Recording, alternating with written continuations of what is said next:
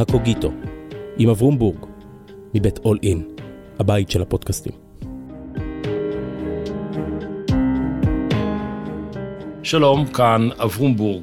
ברוכים השבים וברוכות הבאות לקוגיטו, אל ספריית הטקסטים של הישראלים, והיום עם ישראל אהרוני, האיש שהוא המזון, אבל היום מזון לרוח ולנפש, בביתו שבתל אביב, כשקולות העיר מסביב, קולות uh, של סימפוניה אורבנית, כרקע לשיחה מפתיעה. שלום ישראל. שלום. המון זמן אני רוצה לשוחח איתך, ופחדתי שתשלח אותי לרוץ סירקיס, או לאיזה ספר מתכונים, ושלחת אותי, וואו, לאחד המקומות היותר עמוקים בספרות העברית. מה הטקסט שלנו? אז תראה, אז אני בחרתי את לביבות של טשרנחובסקי, וכולם יחשבו מכל הסיבות הידועות, שבחרתי זה בגלל ששיר, שהוא שיר שמתאר אוכל. לטקס. לטקס, זה לא לטקס, זה לביבות, תכף נדבר על הלביבות, okay. אבל uh, האמת שאני uh, התאהבתי, השיר הזה הוא ש... אירוע מכונן בשבילי, ואני התאהבתי בו הרבה לפני שהתעניינתי באוכל, כלומר שאני התאהבתי בו, באמת לא היה לי שום עניין באוכל. Uh, אני חושב, אני בא, אני בא מבית דתי, לא, קרא, לא, לא באתי מבית קורא, לא קראתי הרבה מאוד בילדותי, והמעט שקראתי היה... מה שנקרא ספרי ילדים, קופיקו, צ'יפופו, החמישייה הסודית, חסמבה וכאלה. ספרות, מה שנקרא טובה, הייתה עזרה לי, ובוודאי ובוודאי ששירה. אמא ואבא נולדו בארץ? לא, הוריי נולדו בסמרקנד בבוכרה, הם הגיעו ארצה מאוד צעירים, הם מיד הלכו לעבוד, הם היו מה שנקרא בורים, אפשר לומר. ולא נשאו זיכרונות אתניים משם. בהחלט כן, הם הוריי היו מה שנקרא גלותיים בהרבה מאוד מובנים, אבל אתה יודע, דור של מהגרים.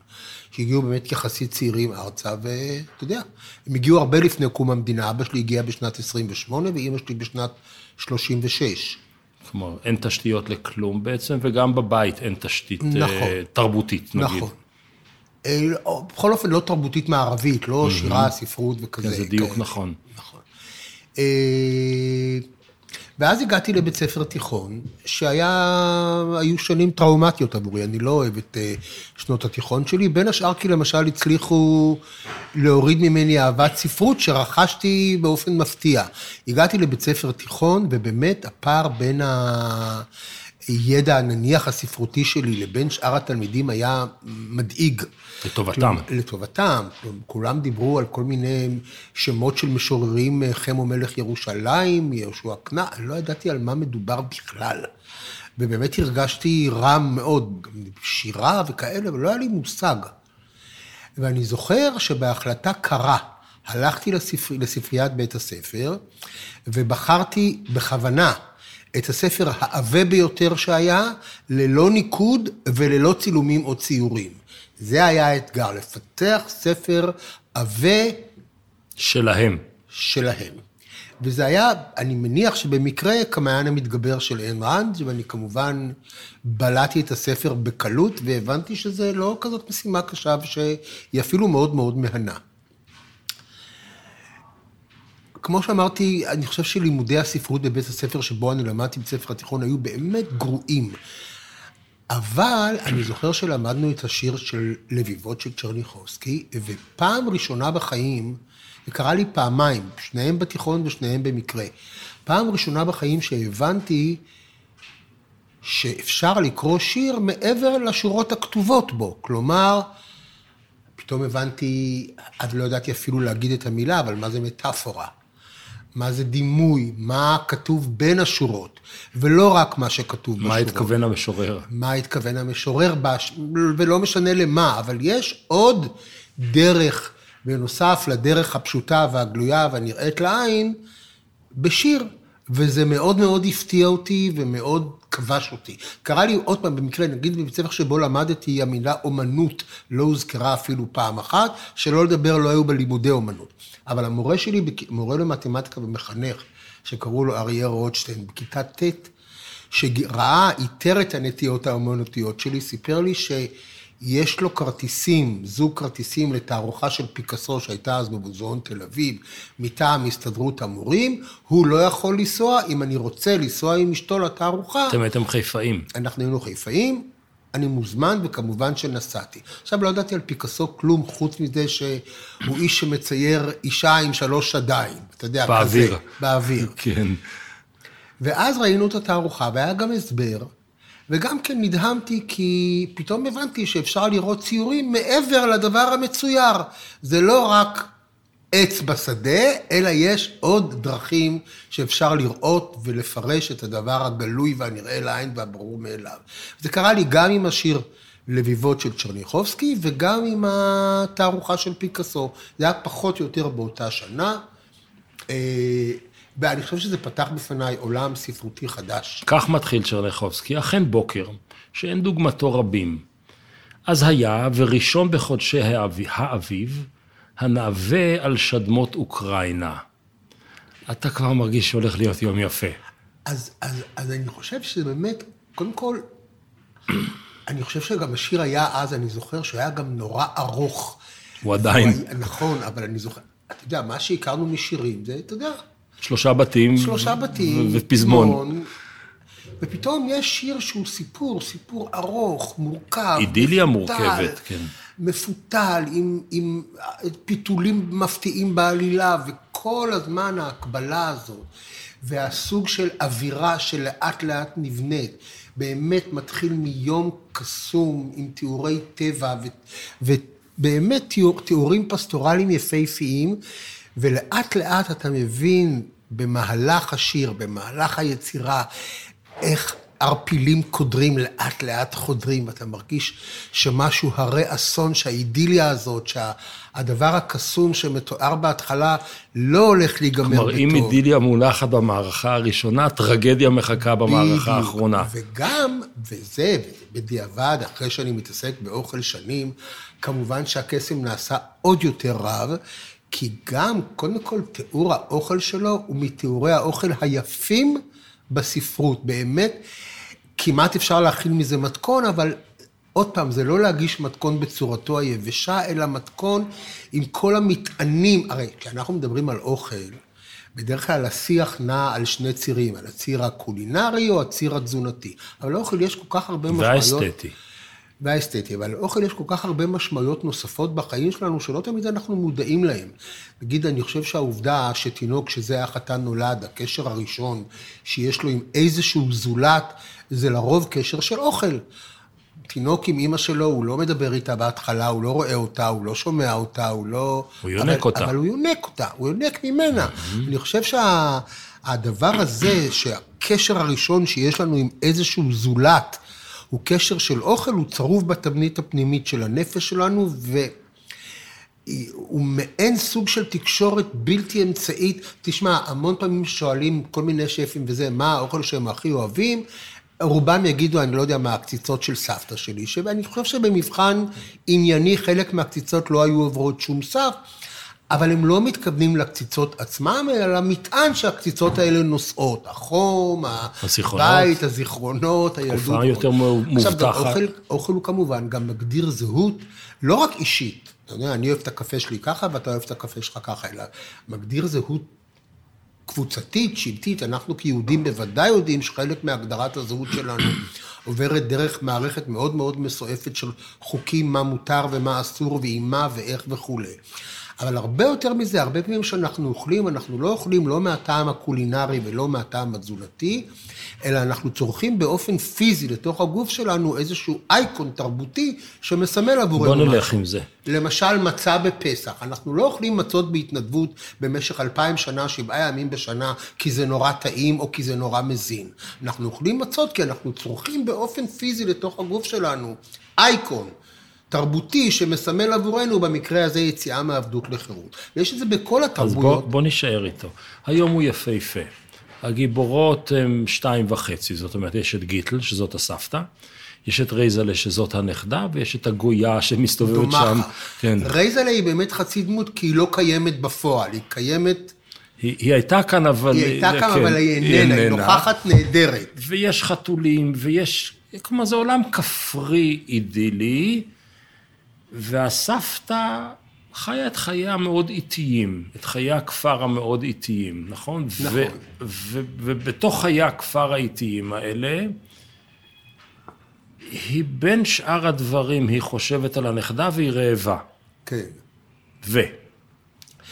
עכשיו, נדמה לי שהיא גם כותבת שאני לא יודע מה, וזה גם כן היום מדבר לליבי נורא, אתה יודע, הרבה פעמים שואלים איך אתה מקבל השראה לאוכל. עכשיו זה יכול להיות איזשהו קונץ אחד, קרה משהו קטן אחד שפתאום מעורר בך, והיא גם כן מתארת, אני לא זוכר מה, מה בדיוק גרם לה, מתחשק לה פתאום להכין לביבות. נפשי בעל עדה, בא ריח לביבות באפי, וכך לא יכולתי למשול ברוחי, היינו דאמרי אינשי, דומה זקן לילד. בדיוק. אין לי גבול, אני עכשיו שכיחה את זה הרגע, סיפוק בידי. בדיוק. אתה יודע, אנחנו הרבה פעמים אומרים אוכל מנחם, אוכל, באמת, אנחנו הרבה פעמים אוכלים אכילה רגשית, מה שנקרא, וקשת הרגשות שבעתיים אנחנו אוכלים היא מאוד מאוד מגוונת. בא לה, התחשק לה לביבות, והיא מתחילה במלאכת הלביבות, שזה באמת, אני חושב, מתיאורי האוכל היפים ביותר. תאר לנו. כי זה לא רק, כי זה לא רק אוכל, אלא באמת, אני חושב שזה מתחיל בפסקה, באה ונטלה, לא? כן, נטלה ידיה בספל נחושת בין ידותיים. עתיק היה הספל מאוד, כבד משקל מוצק, מבריק ומזהיר, כבר ממורק בל... כלבנ... בלבנה כתותה. תלכולי, רגע, רגע, רגע, רגע. זה... רגע, ראתה גיאה. באה ונטלה הנה, מעל הנה, הקיר. בדיוק. היא ראתה את חתולה הלוקק חלב, והרגישה פתאום, האסוציאציה שלה זה היה החתול שלוקק חלב, כן. וזה עשה לה חשק ללביבות. עכשיו אתה אמרת מקודם, אה, איך קראת ללביבות? לטקס. לטקס. זה לא לטקס, זה לביבות מורכבות ביותר. אתה יודע, אנחנו באמת חושבים על המונח לביבה, שאתה לוקח איזושהי בלילה ומתגן אותה. Mm-hmm. לא. פה מדובר בבצק ממולה, ממולה, תכף אנחנו אה, נגיע לזה. דומחה זה הגויה באמת. באה ונטלה, ונטלה מ... מעל הקיר המערוך הגדול. אז מצאנו את אותה פסקה, כן, כן. לוחות עצי האוג אדירים ורודים עשהו, ורקמה עמוצה. עמוצה של גידים מבצבצת ועולה על גבו. איזה יופי של תיאורים, באמת, הכל עם דקויות כאלה. שמה המערוך על פני השולחן ותיקח הנפה, נתנה בנפה היא כמח סולת מאוד דקה, ניפתה וזירתה מיד ותרקד בידיה המהירות כאבקות השלג הצח, נתחבו בנקבי המפה, גרגירי הקמח, וכה נחו על פניו, על פני כל המערוך, גרגר של אבק על גרגר, והלך המצב וגדל, מבריק ומבהיק וצח כשלג הראשון היורד, ונושק את אדמת הסתיו, שאי שלום מעט שר של חורף. נספר רגע את העלילה שהיא פחות חשובה לנו בשיחה, אבל שתהיה לנו ברקע, היא אז... בא לה, זה בא לה מאוד איתי, זה slow food, זה לא fast food, זה אתה לא יורד לרולדין וקונה. אז היא עושה בצק, ומתארת את תיאורי הבצק, ואת מילוי הגבינה, וזבדה וחמה. עכשיו, חלק מהמילים בכלל לא ידעתי, מה זה לעזאזל זבדה? כבר לא יודעים היום. נכון. כן. ותכף על זה אני גם כן מספר לך סיפור, נכון. אבל במקביל לתפיחת הלביבה, גדלה רייזלה. זאת אומרת, יש כאן איזו שיחה בין... הלביב, זה סלואו פוד, זה לא מהר, כן, כן, לא, כן, אין כן, המבורגר כן. פה, אין, אין רולדין. אין רולדין. ועד שזה מתפתח, גם הנכדה גדלה והופכת למשהו אחר. אני חושב שהפער הוא כזה באמת, כמו שאמרת, זה תיאור כפרי, מאוד מסורתי, מאוד איטי, מאוד שמרני.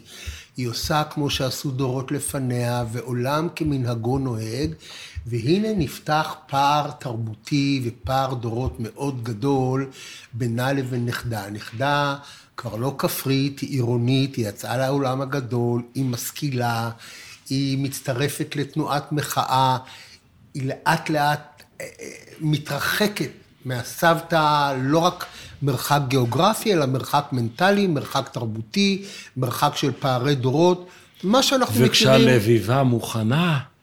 הנכדה בבית הסוהר. הנכדה בבית הסוהר, אבל גם שם בתיאורים... שזה התנגדות של הבשלויות. יש תיאור של המים הרותחים, כן. שאליהם מכניסת הלביבות, זה שיא הסערה, גם בלביבות, המים הרותחים והלביבות שנכנסות לתוכה, והפר... וזה מגיע יחד עם הדרמה הגדולה, היא אסורה, ומי יודע מה יעלה בגורלה. שאז הבוקר האידילי באוקראינה הופך להיות לו טעם חשרת עננים כבדה, שהיא כבר הרבה פחות נעימה, ולא בטוח שלסבתא כבר יש תיאבון לאכול את הלביבה. נכון. אבל הלביבה היא אליגוריה להשתנות קיומית הרבה יותר גדולה. נכון. ובאמת, אני חושב, אתה יודע, כמו הרבה משוררים טובים, הוא מספר סיפור מאוד קונקרטי, מאוד ספציפי, על סבתא מסוימת ועל נכדה מסוימת, ועל שפחה או עובזרת מסוימת, כשבעצם הוא נותן תיאור מצב הרבה יותר רחב של שינויי זמן, שינויי דורות, שינויי, שינויי תפיסות, שינויים שקורים בעולם שבו הוא חי וגם מחוצה לו. הוא כותב את זה כשהוא כבר בתוך מדעי, מדעי הרפואה שלו, נגיד את שחקי שחקי, הוא כתב עוד באודסה כשהוא יותר צעיר, את זה הוא כותב ב-אלף תשע מאות ושתיים, אלף תשע מאות ושלוש, הוא כבר יותר מבוגר. תיאורי הטבע שלו הם כנראה מאוד קשורים ליכולת שלו, הוא היה רופא או בלימודי רפואה, הוא הבין את מדעי הטבע. חיי הכפר זה חיי הילדות שהוא היה בהן, לפני שהוא היגר לעיר הגדולה והיגר הנה, וקורות חייה של רייזה להנכדה, כנראה כך אומרים אומרות החוקרות, דומים מאוד לחיים של הדודה שלו, שנתפסה והוגלתה לסיבי, בעקבות אה, אה, פעילות מהפכנית מהסוג הזה. אז הוא בא, כלומר, בתיאור הזה הוא מכלי ראשון, הוא לא זר שנקלע למקום, הוא היה שם, המשפחה הייתה שם, כן. הייתה השתנות הדורות, כמו שאתה מתאר, הוא היה בנקודת ההיפוך. הוא היה בנ... בדיוק, אני חושב שזה באמת... הוא, היה, הוא, הוא, הוא באמת נקודה מחברת בין שינויי הזמנים, והוא מודע לזה נורא, ובאמת התיאור הזה הוא מרשים ביכולת הזאת. בתקופות ההן, אני מניח שגם בילדותך, אבל בילדותי היה מאבק גדול, מי המשורר הגדול יותר, ביאליק או טשרנחובסקי, אריק או יורם גאון, קליף כן, או כן, אלוויס, כן, אוקיי? כן, נכון, כן, תמיד כן, יש, כן, בכל כן. דור יש דבר כזה. אז בסיכומים, כשאתה מתבונן היום אליהם של אז, אתה יכול להגיד, ביאליק היה יהודי, הוא היה צריך את שרשרת הדורות, הוא היה צריך בתוך המסורת, הוא היה צריך בתוך האגדה, הוא היה צריך בתוך התפיסה המשנאית וההלכתית והאגדית, וטשרנחובסקי היה הגוי, כן. הוא היה הדמות החדשה, הוא הביא את הרוח הגדולה, הוא הביא את השרירים, הוא הביא, הוא הביא את העוצמות. אני חושב שאבא אחימאיר אמר בזמנו, ש... שההבדל בין אה, ביאליק לבין טשרנחובסקי הוא שהוא בין ישראל הפתוחה לעולם הגדול לבין יהודה המדברית והמכונסת. אהה, אוקיי. והוא הפתוח לעולם הגדול, אוקיי? כי ביאליק הוא, הוא היהודי והוא הוא גוי. עכשיו שמכיר אני... את העולם הגוי ואת כן, האווירה כן. הגויית. עכשיו, אני לא יכול שלא להתרשם, כנראה, מההבנה שלו בבישול, בתהליכי בישול. אז מה הוא כותב לנו בבישוליות? כי הוא באמת מתאר את האוכל בצורה מעוררת התפעלות. את תיאור, לא, לא את האוכל, את תהליך. מה שמעניין, אני בכלל נורא נורא אוהב תהליכים, לא פחות מהמוצר הסופי, אני אוהב את, התה, את התהליך שמוביל אליו, אפילו בהרבה פעמים יותר. ואני חושב שהיכולת שלו לתאר אוכל, הוא חייב היה להבין בבישול, או בוודאי מאוד מאוד לאהוב אוכל, כי אני לא חושב שאפשר לתאר תיאור כזה מפורט, מדוקדק, עם ניואנסים וכניסה לפרטים, הטקסטורה שאני יכול להרגיש, הגרגר אחרי גרגר. את המרקם של הבצק, את הרוך של הבצק, את האוויריות של הבצק. אני יכול להרגיש את, ה, את המילוי, את ה... היית מעביר אותו שלב. חד משמעית. אגב, זה נראה לי מתכון עתיר כולסטרול, באופן... שהרופא לא היה, טשרנחובסקי הרופא לא היה מרצה. שהיום לא היה... היא לקחה שש ביצים, והיא... כן. באמת, זה מתכון כמו שהיו עושים פעם, עשיר, חסר כל מודעות בריאותית, אלא באמת, עכשיו, היא גם הייתה כנראה לא מאוד ענייה, כי היא משתמשת במוצרים טובים, יש לה ביצים, יש לה חמאה, יש לה גבינה, יש לה סולת, אתה יודע, סולת זה סולתה ושמנה, זה, כן. ה, זה החלק הטוב של הדבר, ואני חושב, הנה למשל,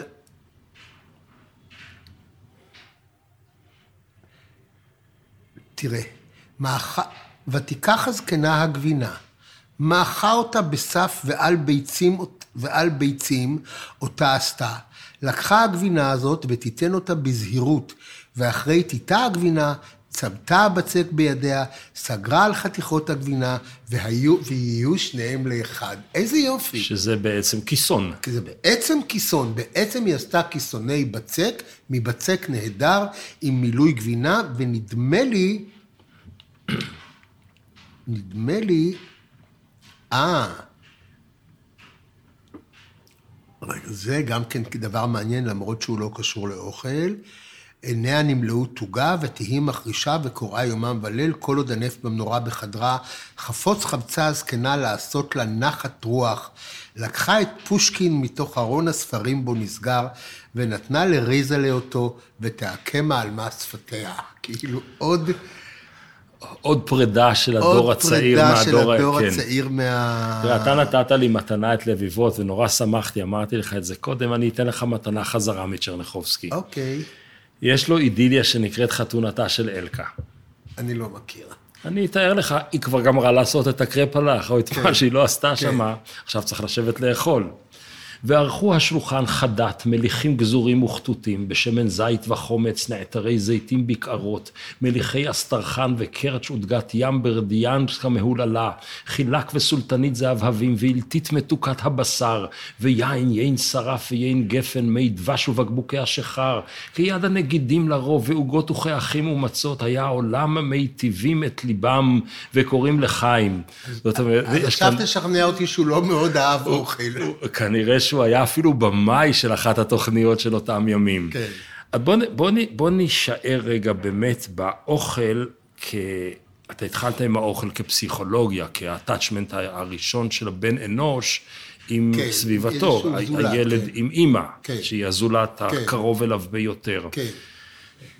והמשכנו הלאה בעצם למה שאתה עוסק בו המון, זאת הוויזואליה של האוכל. כן. הספרי בישול שלך, שאני לא יכול להבין, כי זה עברית נשגבה בשבילי, אני יודע לאכול חומוס. אתה מקפיד המון, המון, המון, אני חושב שאפילו עם אותו צלם כל השנים, נכון? כן, נמנה לי צילמתי שלושים שנה, עד שהוא כבר לא יכול להצלם. כן, אבל זה היה אותה עין תמיד. אתה הסתכלת דרכו. נכון. ומה שטשרנחובסקי עושה כאן, הוא מוציא החוצה את, ה, את, ה, את, ה, את הפילינג הנוסף חוץ מחוש הטעם. אז אז לא הייתה לו מצלמה, אז הוא תיאר את זה במילים, אבל אתה מנסה לעשות דבר דומה. אני מנסה לעשות דבר דומה, ותשמע. אתה יודע, היכול, לצד הוויזואלי תמיד יש ערך, תמיד היה ערך. אנחנו אוהבים שהדברים נראים יפה מטבע הדברים, לא רק האוכל שלנו, אנחנו אוהבים... שבגדינו ייראו נעים, שביתנו ייראה נאה, שסביבתנו תיראה נאה, ושהאוכל שלנו ייראה נאה, אנחנו אוהבים את זה. עכשיו, אתה יודע, אני חושב שצורה של אוכל צריכה להיות פועל יוצא של המהות שלו, ולא רק צלחת מקושטת לשם הקישוט, אלא הקישוט צריך להיות מנומק וחלק אינטגרלי מהמהות של המנה, ולא רק קישוט לצורך קישוט. אני נגד... לא נגד, אבל אני... הוא חלול, הוא לא, בעצם לא מייצג, זה כאילו שתי, שתי הצגות שונות, האוכל והמראה שלו, ואתה טוען חד הוא. אני צריכים להיות, לדבר בסנכרון מאוד ברור, ואני חושב שהצורה צריכה להיות פועל יוצא, של הטעם, של המרקם, של האמנה, של הסיפור של האמנה. יש שפה פנימית של האוכל עצמו, האוכל מדבר. אני חושב שכן, כי אוכל זה דבר, תשמע, אוכל זה דבר דינמי, הוא דבר... אתה יודע, זה מה שנקרא מלאכה שמתקלה מהר, בניגוד להרבה דברים שיש להם חיי מדף ארוכים ולפעמים נצחיים. אתה מכין שמונה שעות ואוכל עשר דקות. אתה מוכל שמונה שעות ואוכל חצי שעה. כן, זה המשפחה שלכם. בדיוק. אצלנו זה עשר דקות. אבל, אבל, וזה סוד קסמה של המלאכה הזאת. אני חושב שהיא מלאכה שמתקלה מהר, ואני חושב שזה סוד קסמה. אתה לא יכול לחזור על זה פעם שנייה בדיוק, בדיוק, בדיוק, בדיוק באותה צורה. אתה יכול תמיד לעשות איזושהי גרסה של זה, כמה שלא תדייק. גם אם תיקח עשרה טבחים מעולים באותה רמה, ותיתן להם את אותם מוצרים, באותם הוראות הכנה, באותם כלים, באותם תנאים, תקבל עשר מנות שונות בניואנסים. אבל אבו חסן המנוח, כל יום במשך ה-מאתיים שנים האחרונות, הוציא את אותו חומוס. נכון, אבל אותו חומוס עם הדקויות הקטנות. אוקיי. זה לא... מישהו, מישהו אתה אומר ידע להבחין. כן, אבל שזה בסדר, הטווח הוא אותו טווח, אני מדבר על דקויות של דברים. ואני, ובאמת, אתה יודע, האסתטיקה של אוכל היא לא רק צורנית. אתה יודע, האסתטיקה צריכה להיות גם במהות שלה, האסתטיקה של טעם, מה שנקרא. זה צריך להיות הרמוני, זה צריך לעבוד נכון עם הטקסטורות שלו, עם הטעמים שלו, עם הטמפרטורות שלו, עם הצבעים שלו. בעיניי הסינים הם אשפים בזה, יכול... לפני שאתה עובר לסין, כי אתה כקורא את, את מחשבותיי, אני רוצה להישאר רגע בצ'רנחובסקי, בסדר? משהו של תחושה. כשאני מנסה לשאול את עצמי, אבותינו הרי אכלו. יש במקרא תיאורים נפלאים, ואל הבקר רץ אברהם, ויקח בן בקר אחוותו, וייתן אל הנער. זאת אומרת, אותו פרוסס, אותו תהליך, ואז המדרש שנים מאוחרות אומרים, ג' לשונות בחרדל. זאת אומרת, רש"י היה מפרובנס, אז הוא ידע בדיוק לארגן לו מוטרד ולשון וכו'. יש המון תיאורים, וההרגשה שלי... שאולי זה בגלל בית הגידול הדוסי שלי, שאחד הדברים שצ'רנחובסקי מנסה לעשות כאן עם העלאת האוכל לקדמת הבמה, זה להגיד, זה לא קורבן שהאדם מקריב לאלוהים, כמו תורת הקורבנות שלנו שמתוארת בפרטי פרטים, okay. לפעמים מזוויעים, ודאי אותי בתור טבעוני, אלא האוכל כיחסים בין אדם לחברו ולא בין אדם למקום. נכון. האוכל כסטינג סוציאלי. ולא אמוני. לאוכל יש גם תפקידים חברתיים מאוד מאוד ברורים.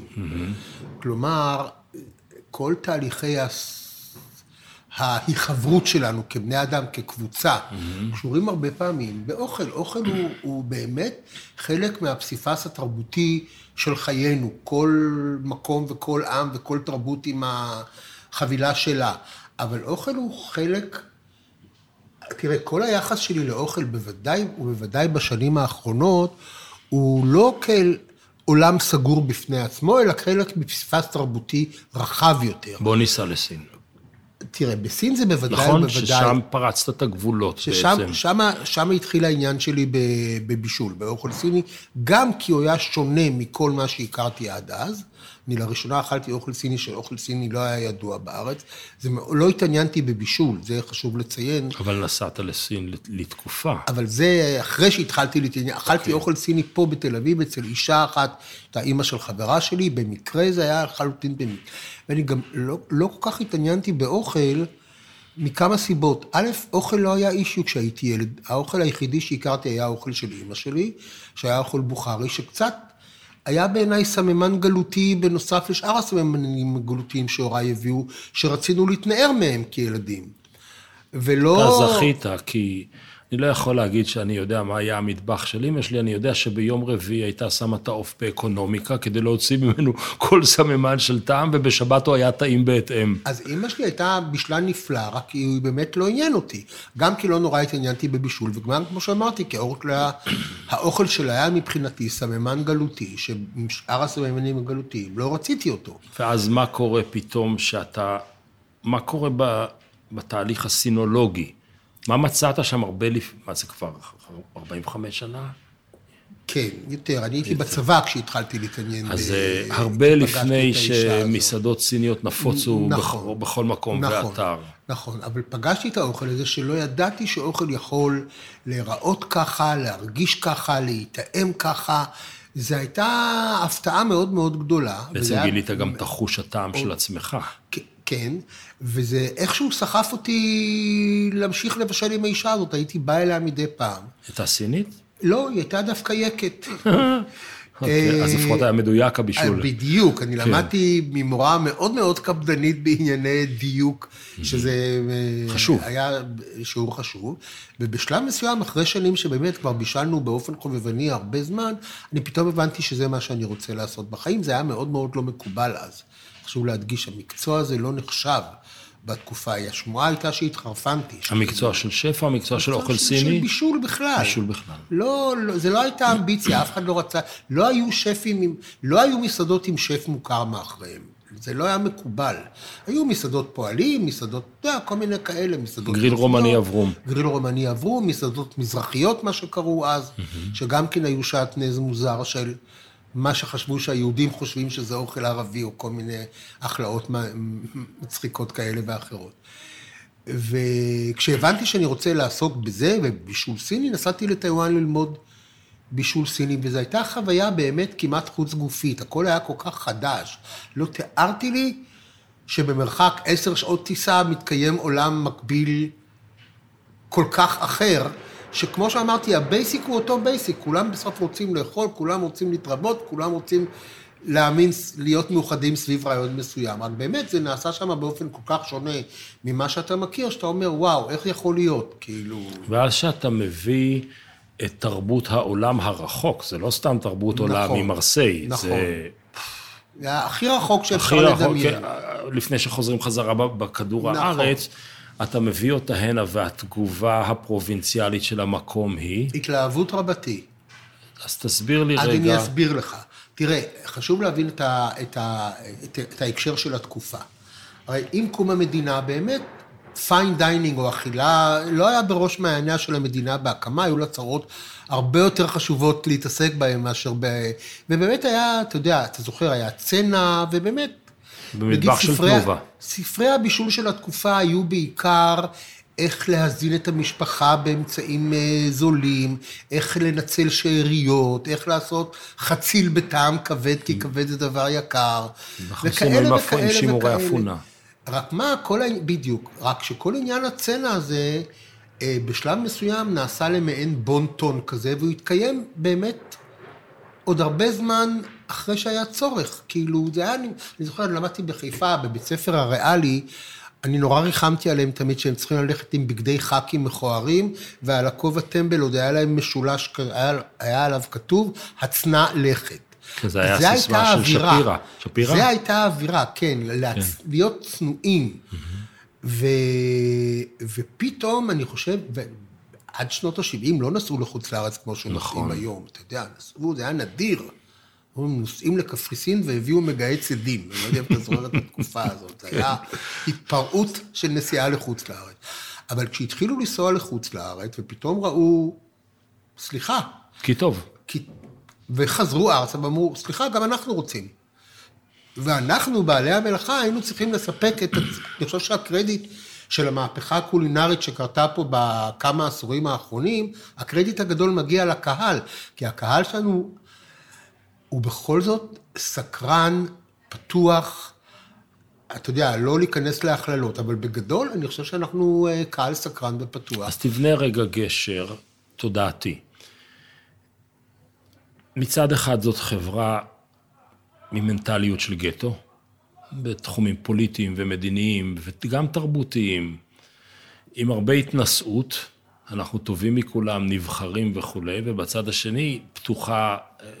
אין מטבח סצ'ואני, מנדריני, שלא מופיע פה. תראה, אני כבר מזמן, מה שנקרא ממרום שנותיי, יודע שבני אדם זה דבר מורכב.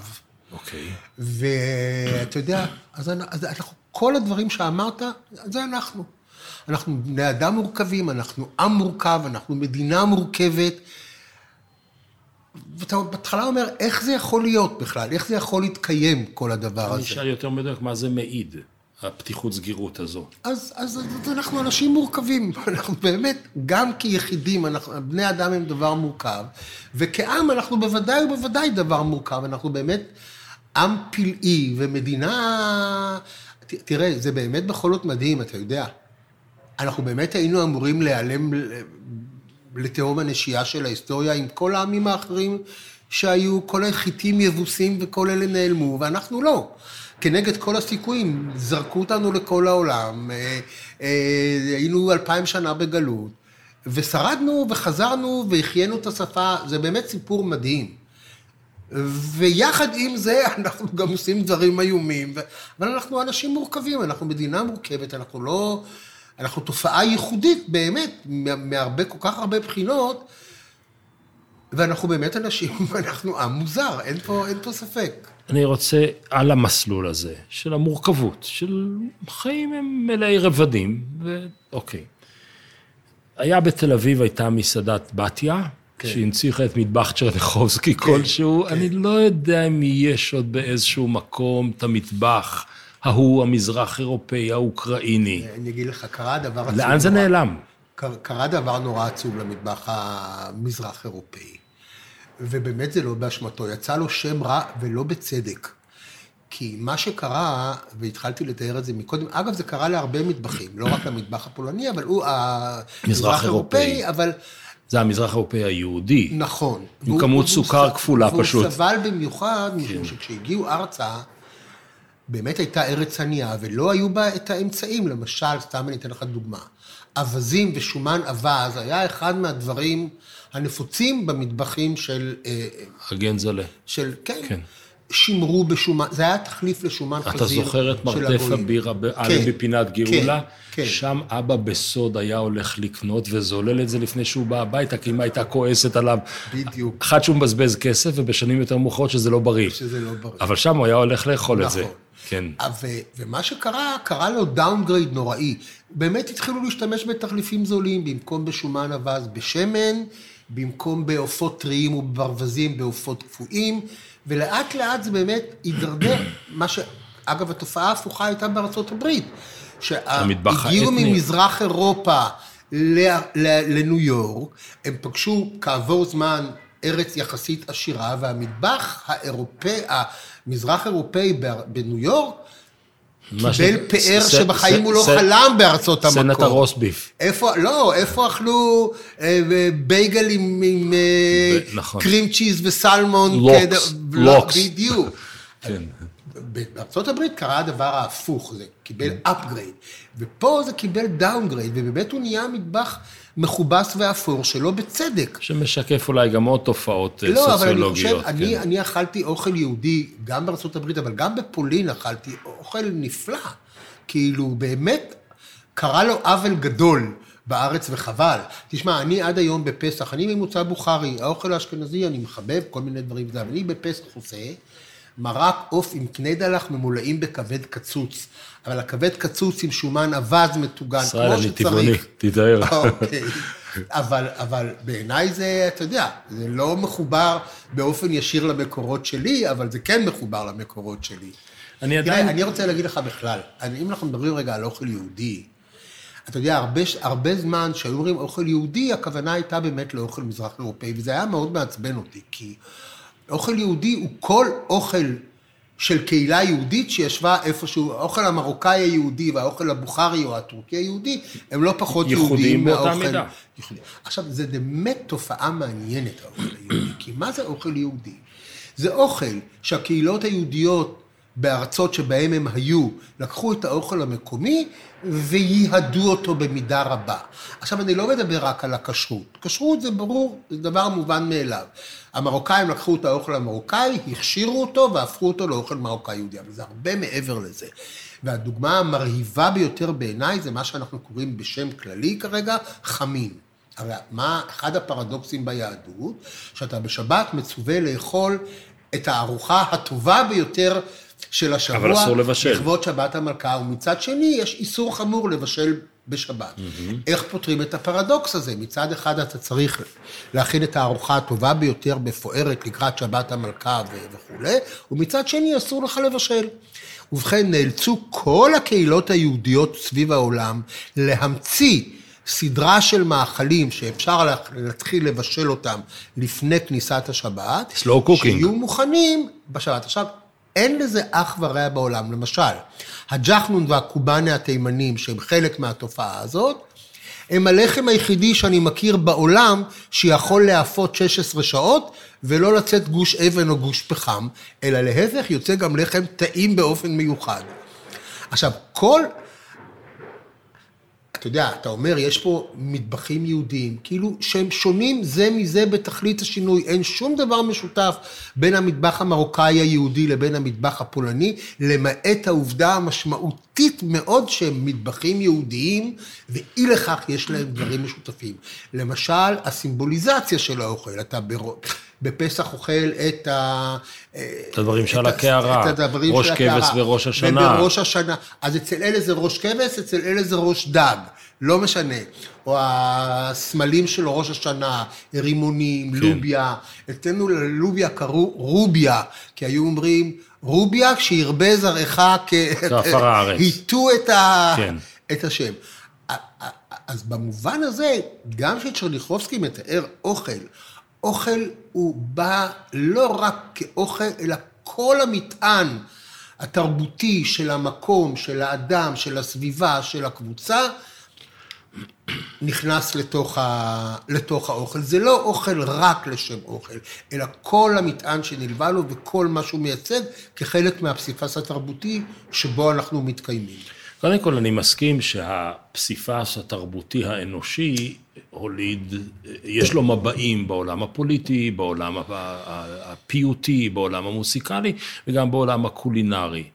בכל זאת, אתה רוצה אוכל של יהודי קוצ'ין, אתה יודע לאיזה מוס, איזה מושב לנסוע, אתה רוצה אוכל הודי, אתה יודע איפה בדיוק ברמלה למצוא אותו, אתה רוצה מעדן עיראקי, אני אגיד לך איפה באור יהודה ללכת, או שאתה רוצה פצ'ה, כך קוראים לזה, רגל קרושה, לא יודע לאן ללכת. זאת אומרת, חלק מהמטבח היהודי המזרח אירופאי, לא, שהוא לא היחיד בעולם, נבללו באיזשהו מקום. נבללו, אבל זה קרה להרבה מאוד מטבחים, אתה יודע, גם כן, אנחנו בתרבות, גם בתרבות המערב וגם בתרבות המזרח, אנחנו נורא אוהבים להלל ולשבח את הצורות הטהורות, האותנטיות, שבעצם זה לא, אין חיה כזאת. האשליה שלנו שיש תרבויות באשר הן, בין אם הן קולינריות ובין אם אחרות שהן חסינות מהשפעות, זה לא עומד במבחן המציאות. כל מטבח שתיקח ותחפור, אפילו לא מאוד עמוק, ככל שתחפור יותר עמוק אתה תגלה עוד, זה רשת תת-קרקעית מסועפת של השפעות, על השפעות, על השפעות. איפה שנוכחתי בזה, זה בטיולים שלך ושל גידי בעולם. ופתאום הנודלס נמצאים בכל מטבח, וה... וזה התי... שרשרת אינסופית כן, של השפעות של נאצ... ש... של... שמרקו פולו לקח אותם משם ועד איטליה, או מי לפני. שלא לקח אותם. לא, אני כן. אספר לך, תראה, הייתי פעם עם נלי שפר הצלם, משהו כמעט שלושים שנה, אולי אפילו יותר, בקוצ'ין שבדרום הודו. והתארחנו אצל אישה מקומית, שמבינה בקולינריה המקומית, והכינה לנו ארוחה, והסבירה לנו על מקורות, טה-טה-טה-טה-טה-טה-טה, ארוחה מקומית.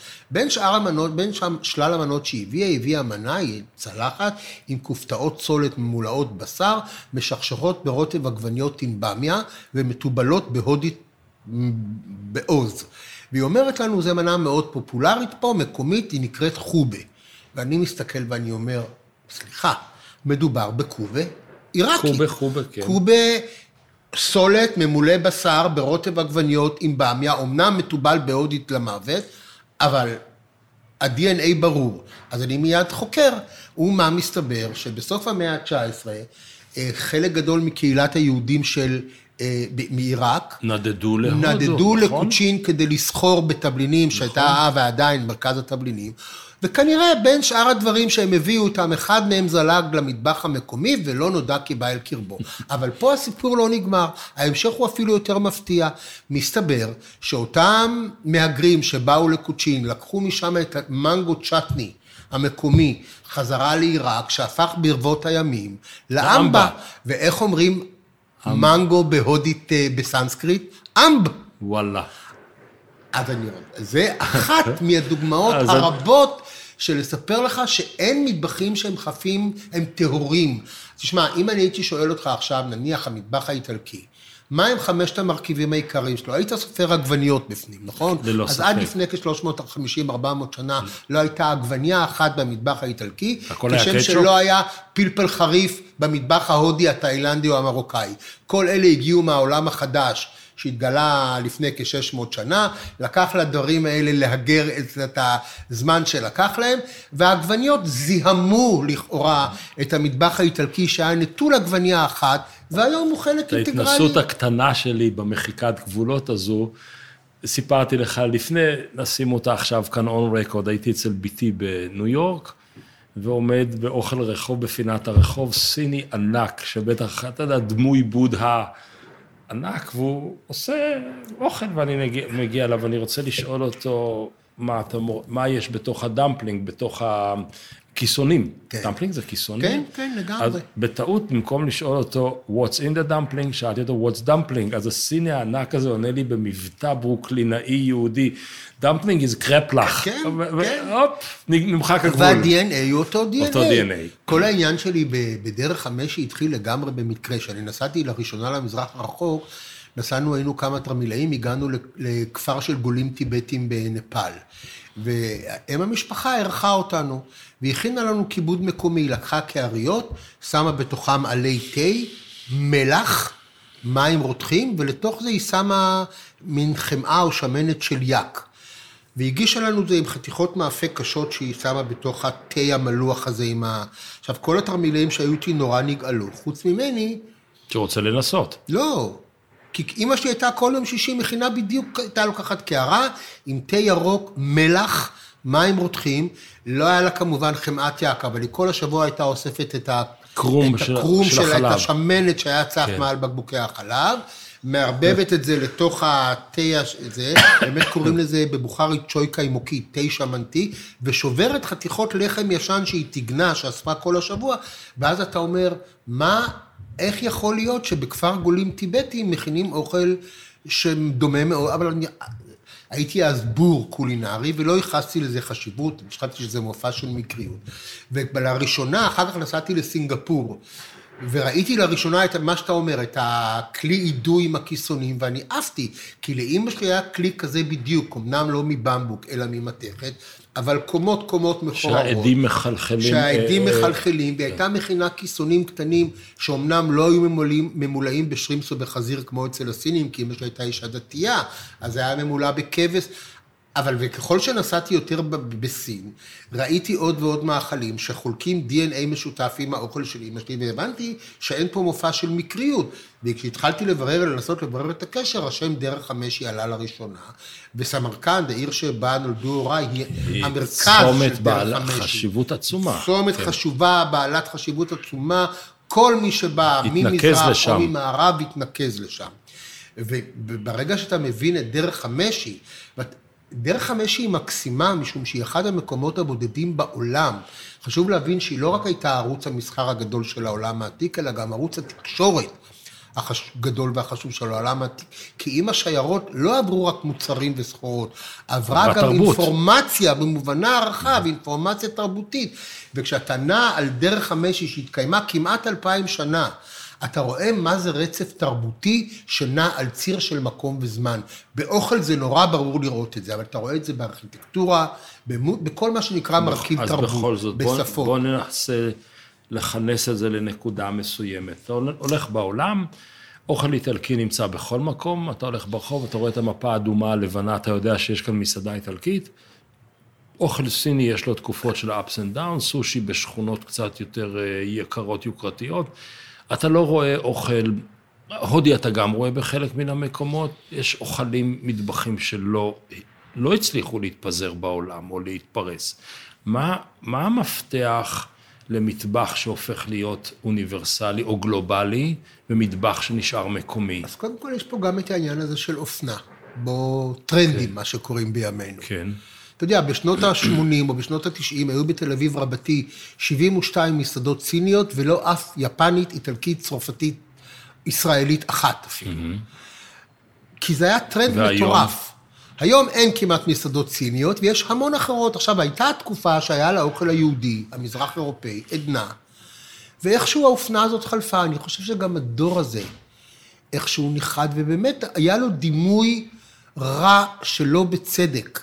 ועל זה אני מצר, אגב, היה מדי פעם, יש המכון הפולני ליסה לפני כמה זמן אה, להחיות את האוכל הפולני, ועשו פסטיבל באמת? של אוכל פולני, כן, והיה מקסים, ויש אה, מרכז אה, לתרבות קולינרית בשם אסיף, מקום חדש ומעניין, שגם כן עשה מחווה לאוכל היהודי הפולני.